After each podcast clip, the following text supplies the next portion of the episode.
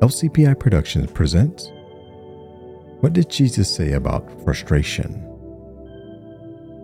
Let's look in Hebrews 10:36. Patient endurance is what you need now, so you will continue to do God's will. Then you will receive all that He has promised.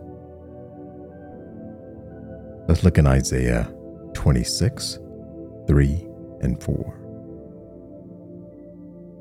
You will keep in perfect peace all who trust in you, whose thoughts are fixed on you. Trust in the Lord always, for the Lord God is the eternal rock. Thank you for listening, and God bless.